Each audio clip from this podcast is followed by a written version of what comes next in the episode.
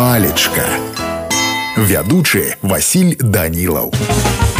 добрага дня ўсім хто на хвалі у гісторыю беларускай літаратуры альгерт рэшардавіч абухович псевданім граф бандынелі увайшоў як паэт пісьменнік рэаліст перакладчык адзін з раданачальнікаў жанру байкі мастацкай прозы і мемуарыстыкі найбольш ярка талент абуховича выявіўся ў напісанні баек характэрна што для сваіх твораў ён набраў менавіта беларускую мову на жаль пры жыцці аўтара яго байкі не друкаваліся і да нашага часу дайшлі толькі некаторыя з іх ваўкалак старшына суд вок і лісіца паслухайце ўрывак басні ваўкалак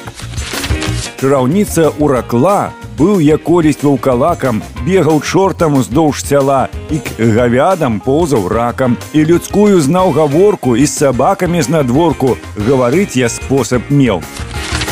Разбярем з вами слова уракаць Слоўнік кажа, што гэта размоўнае слово, якое азначае зачараваць навесці нядобрыя чары. Калі казаць па-руску, то гэта значыць порціць з глазам.